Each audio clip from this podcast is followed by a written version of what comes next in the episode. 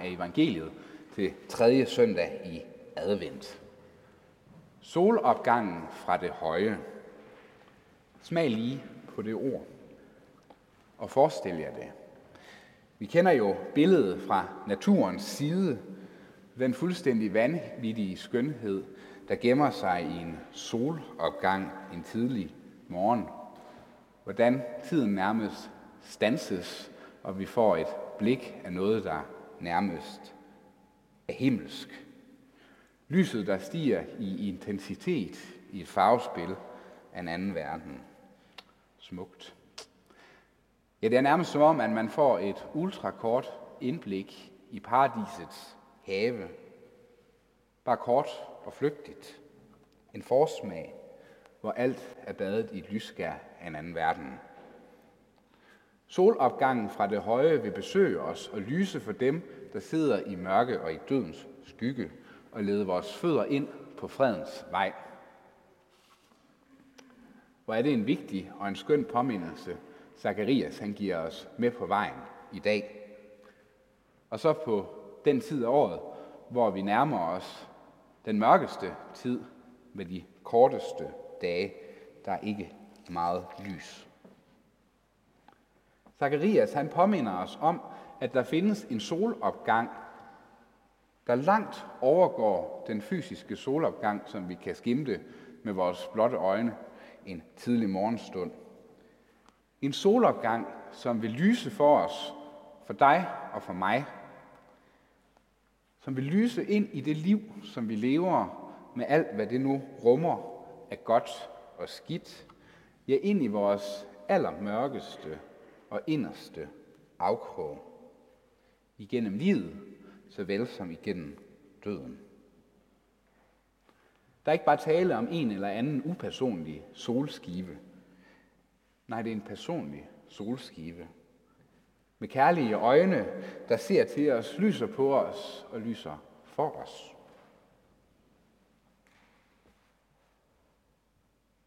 Som følger os, hvor end vi går. Kristus selv. Jeg tror næppe, der kan findes et mere tydeligt billede på det, der er julens mirakel, at Gud selv blev menneske. Han vil, lede os, han vil lede vores fødder ind på fredens vej. Så det handler altså om lys, om fred. Midt i vores verden, der er så præget af ufred, mørke og håbløshed og kaos, så man hurtigt kan føle sig helt opgivende. Når vi sådan lige tænker efter, så er Gud jo egentlig ganske ambitiøs med os. Han vil os noget. Han vil handle kærligt og godt imod os. Vise os en varmhjertighed og en nåde, som vi overhovedet ikke kan begribe. Den vil han også vise os, når vi allermindst fortjener det. Vi er skrøbelige lærkar, sådan som Paulus skrev.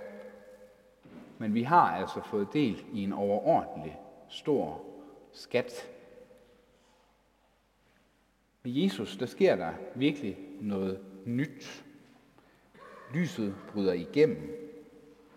Det er allerede brudt igennem. En ny dag gryer. En evig dag, som mørket aldrig nogensinde skal få bugt med. Det er den skat, som vi er i gang med at forberede os på, og som vi skal fejre om små 12 dages tid. Adventstiden, det er øh, som bekendt en forberedelsestid. Det er også en bodstid. Derfor så har vi den violette messehal på, som symboliserer anger og bod. For advent og jul, det er mere en hygge i familiens skød med lækker mad og gaver og hvad der nu ellers hører sig til. Advent er en alvorlig tid også. Hvorfor det?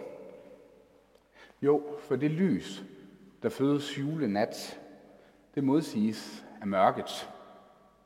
Mørket i verden, i mennesker, ja, mørket i dig og i mig. For det lys, som kommer fra Kristus og fra Gud, det er ikke altid et behageligt lys. Det er et afslørende lys. Det er et lys, der modsiger vores indbyggede selvkærlighed i alle de afskygninger, den nu kommer i. I adventstiden, der øver vi os i at åbne os for det lys, så det får indgang i vores liv. Da jeg boede i Aarhus og var ungkarl, så havde jeg den vane, at jeg aldrig trak gardinerne fra på mit soveværelse og studerkammer. Det skyldtes ikke, at jeg var doven. Det skyldtes, at det rodede af bøger og tøj, og jeg ved ikke hvad. Det var smidt ud over det hele. Jerusalems ødelæggelse, version 2,0. Så lod jeg gardinerne være trukket godt for. Lyset kunne ikke komme ind. Så lukkede jeg døren, og så tænkte jeg, og, så tænkte jeg, at jeg lavede en lille juleleg, at hvad jeg ikke kan se, og især hvad andre ikke kan se, det eksisterer slet ikke. Og det kan man lege længe nok, og så finder man ud af, at virkeligheden er jo desværre anderledes. På lignende vis, så tror jeg også, at vi kan have rum i vores liv, hvor det roder, og der er ballade, ting vi gerne vil skjule, måske både for os selv, for andre og for Gud. Så trækker vi gardinerne godt ned og sørger for, at lyset ikke kan komme ind. Vi lukker og vi låser døren, smider nøglen væk, og så tænker vi nok, at det ser Jesus ikke. Han ser ikke alt det rod og det skrammel, som der trænger til at blive ryddet op i. Bod, det er at tage skeen i den anden hånd. Bod er at ture og skifte spor. Det er at trække gardinerne fra, også i de rum, som vi ikke har lyst til, skal bades i, et, i den guddommelige og rensende sol fra Gud. Hvordan gør vi det? Jo, i dag der har jeg lyst til at trække to redskaber frem, som vi er blevet velsignet med i den kristne kirke. Det ene det er skriftemålet, og det andet det er nadvaren. Skriftemålet det er et redskab, vi ikke bruger nok. Et skriftemål, det er at få sat ord på mørket, trukket gardinet fra, ved ærligt og redeligt at lægge livet, som det er, frem for Gud. Skriftemålet, det er at høre de forløsende ord. Din synd er dig forladt. Og så ellers opleve, hvordan lyset det trænger ind i den mørkeste afkrog og gør noget nyt. Giver os nye perspektiver. Et nyt liv. Så kære menighed, brug jeres præster og brug en betroet medkristen. For sat ord på mørket. Det er godt for os. Det er sundt, og det er bare at sige til. Og brug så også nadvåren. Knæl og kom med alt, hvad du nu er, af lys og mørke. Og hør så ordene, som er sagt til dig. Dette er mit læme og blod, som gives for dig. Det gives for dig. Værsgo at tage imod. Lyset skinner. Solopgangen fra det høje vil fordrive mørket fra os. Derfor kræver det forberedelse. Og netop Zakarias' lovsang det ord igennem Gud, igennem Helligånden, der vil hjælpe os til at tage lyset ind. Ja, Zakarias, han er ligesom Sønneke, Johannes døberen, en vejbereder, en, der baner vejen for Herren, også ind i vores liv. Zacharias fik et forsmag på et guddommeligt lys, der lyste hans mørkeste rum op. Ja, han oplevede at gardinerne blev trukket fra. Og hvad gør han så? Ja, så synger han en smuk og en dyb lovsang, for der er gået et stort lys op for Zakarias. Et lys, der får hans hjerte og sind til at løbe helt over. Historien om Zakarias og Elisabeth, det er en historie om et ægtepar, der ikke kunne få børn. Elisabeth var ufrugtbar. Det var en stor sorg og en stor ulykke for den. En skam og en vandære ikke at kunne føre sin slægt videre. Og nu var de efterhånden kommet så højt op i alderen, at sådan nogle ting, det kunne slet ikke lade sig gøre mere. Der var ikke mere at gøre, end at acceptere, at børn, det fik de ikke. Så sker det utroligt, at en dag, hvor Zacharias han er i templet, og han skal få rette offer, det er en præstekarrieres absolute kulmination, så sker der det, at der pludselig står en engel foran ham. Det er englen Gabriel. Og englen fortæller ham, at hans hustru skal blive gravid, og hun skal føde en søn, og de skal give ham navnet Johannes. Johannes betyder, Gud er nådig. Gud er nådig. Og det må man sige, at han var mod Zakarias og Elisabeth. Gud havde hørt deres mange bønder. Han havde set deres tårer. Han havde set ind i deres mørkeste afkrog. Hvordan reagerer Zakarias på budskabet fra englen? Jo, han tænker, ah, kan det nu også passe? Det kan vi sådan set ikke fortænke ham i. Det er jo noget af en oplevelse, han fik.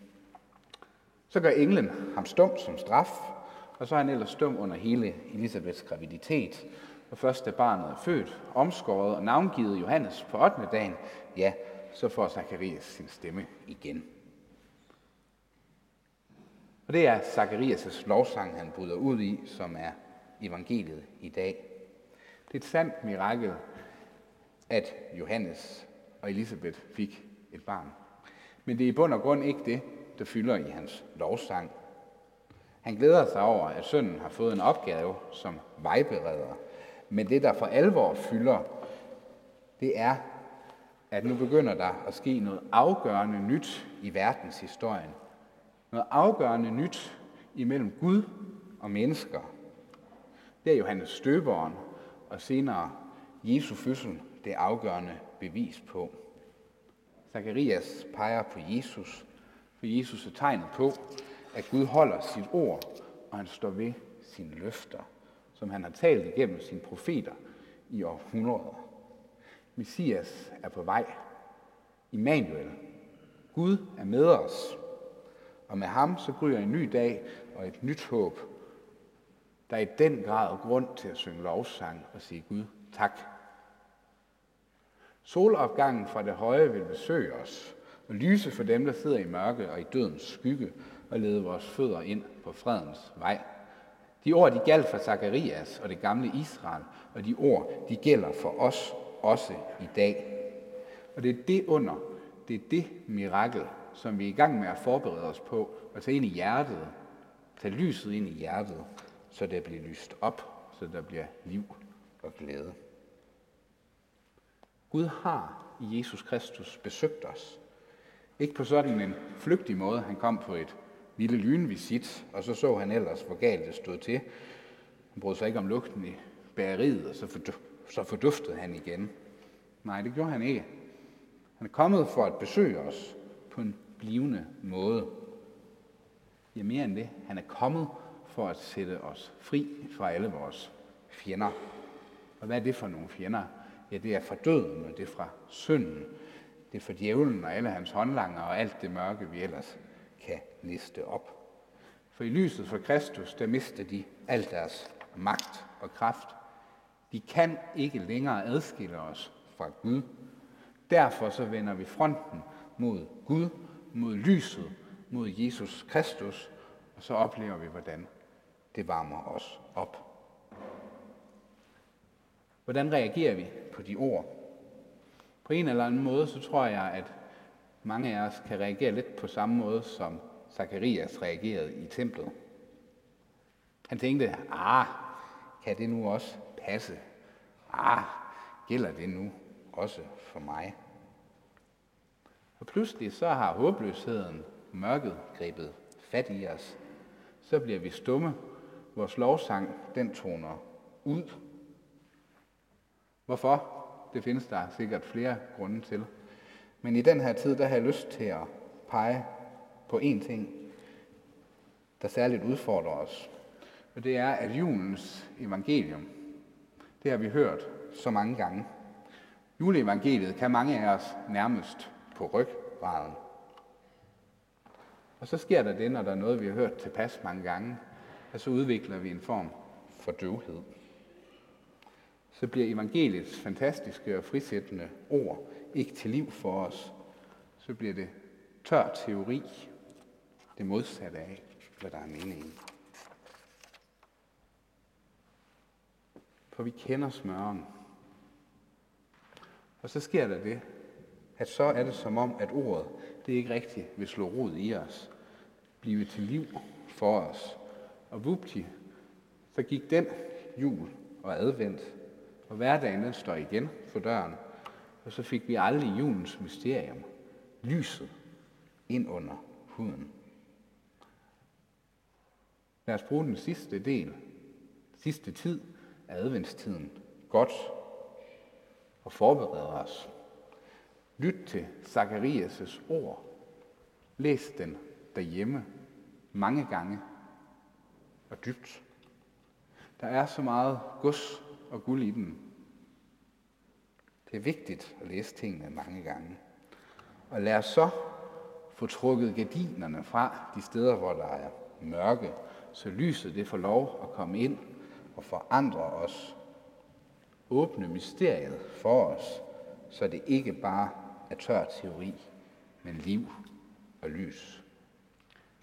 Solopgangen fra det høje vil besøge os og lyse for dem, der sidder i dødens og mørkens skygge, og lede vores fødder ind på fredens vej. Glædelig forberedelses- og adventstid. Ære være faderen og sønnen og helligånden, sådan som det var i begyndelsen, således også nu og alt